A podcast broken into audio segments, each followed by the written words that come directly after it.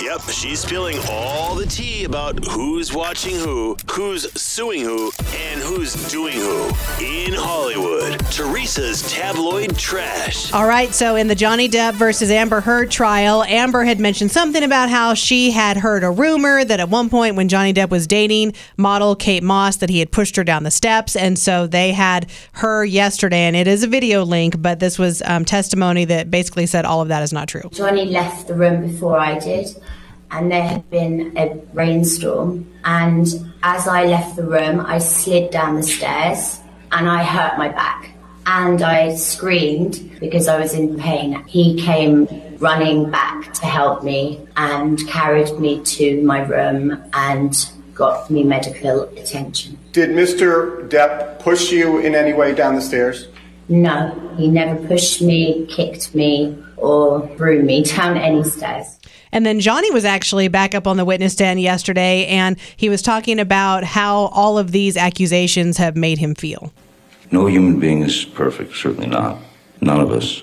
But I have never in my life committed sexual battery, physical abuse, all these outlandish, outrageous stories of me committing these things and living with it for six years and waiting to be able to bring the truth out. No matter what happens, I did get here and I did tell the truth and I have spoken up for what I've been carrying on my back reluctantly for six years. Man, this case is so interesting. I have so many people that, like, to them, this is life, and they are actually sad that it should be wrapped up tomorrow. It's been definitely something to watch. I thought what was interesting yesterday is he was getting tripped up when he was back on the stand. Like they were talking about the phone that he had in his bar area. And I guess during this whole case, he has said, I don't remember it. There was never a phone. And they showed proof from the UK trial that he admitted there was a phone there.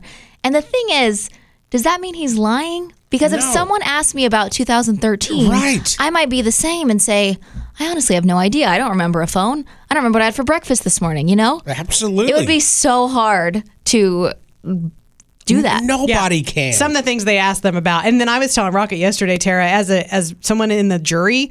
I mean, even just even though I'm into this trial, I kind of zone out. I don't know how I could sit there and actually keep track of some of the tedious things that you hear in a trial, and when it's so important, because I just I can't. Like I'm No, staring no, at it, and then it just goes blank. There's two things that would be hard for me. Number one, when they try to take it out of the record after you've already Yeah, heard it. I've already heard it. You can't take it out of my brain. You can't take it from my brain. And number two, they say, don't do any outside research, don't talk to anybody. How are you not going to look at your phone when you go home after this trial and look at all the recaps, look at the footage? Your opinion is going to change when you're outside of that the courtroom. The media is going to decide. I mean, social media, people who are following the trial Yeah. are going to decide who's going to win this case if there's a winner. Yep. So again, they say that the Johnny Depp Amber Heard trial should wrap up tomorrow.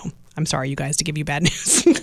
In other news, actress Laverne Cox is making history as Mattel's first ever transgender Barbie, and that happens just before her 50th birthday. A lot to celebrate there. And Top Gun Maverick is expected to make $180 million worldwide this weekend, which is it would end up being Tom Cruise's best worldwide opening if that actually happens in all of his career, the biggest opening. Right now, it has a 97% fresh rating on Rotten Tomatoes, 99% if you're looking at the fan vote. And um, Tom Cruise, when he, this is actor Miles Teller who plays Rooster, which is Goose's son. And he talked about in order for the actors to be in this movie, they actually had to go through a lot of training and really be in a plane. I know Tom didn't want it to be any green screen. He wanted all the actors to be in the jets, and that's something we signed up for. I don't think any of us really knew how tough that would be, um, myself included. And we started out in the Cessna, and then we went to the Extra 300, which was kind of doing all the aerobatics maneuvers. We also had to get all of this swim training going on because we had to be certified to fly over water in case we had to eject. That freaks me so out. we had to have all of this survival training, which was very intense. You get blindfolded, strapped to a chair, in a dunker. Water fills up. They submerge you, spin you upside down. You're strapped in, blindfold upside down. You got to get out. I appreciate the fact that you're keeping me safe so that I know what to do in an emergency. But if you are going to blindfold me and stick me underwater, no, I don't like that. no, I don't like it at all. So officially, you know, the movie starts tomorrow, but officially it's in theaters today. Here in Kansas City, it starts showing as early as three o'clock. That is your tabloid trash brought to you by KC Sport and Social. Not only the premier kickball league in Kansas City, but also the cheapest. Registration through June 23rd at kcsportandsocial.com.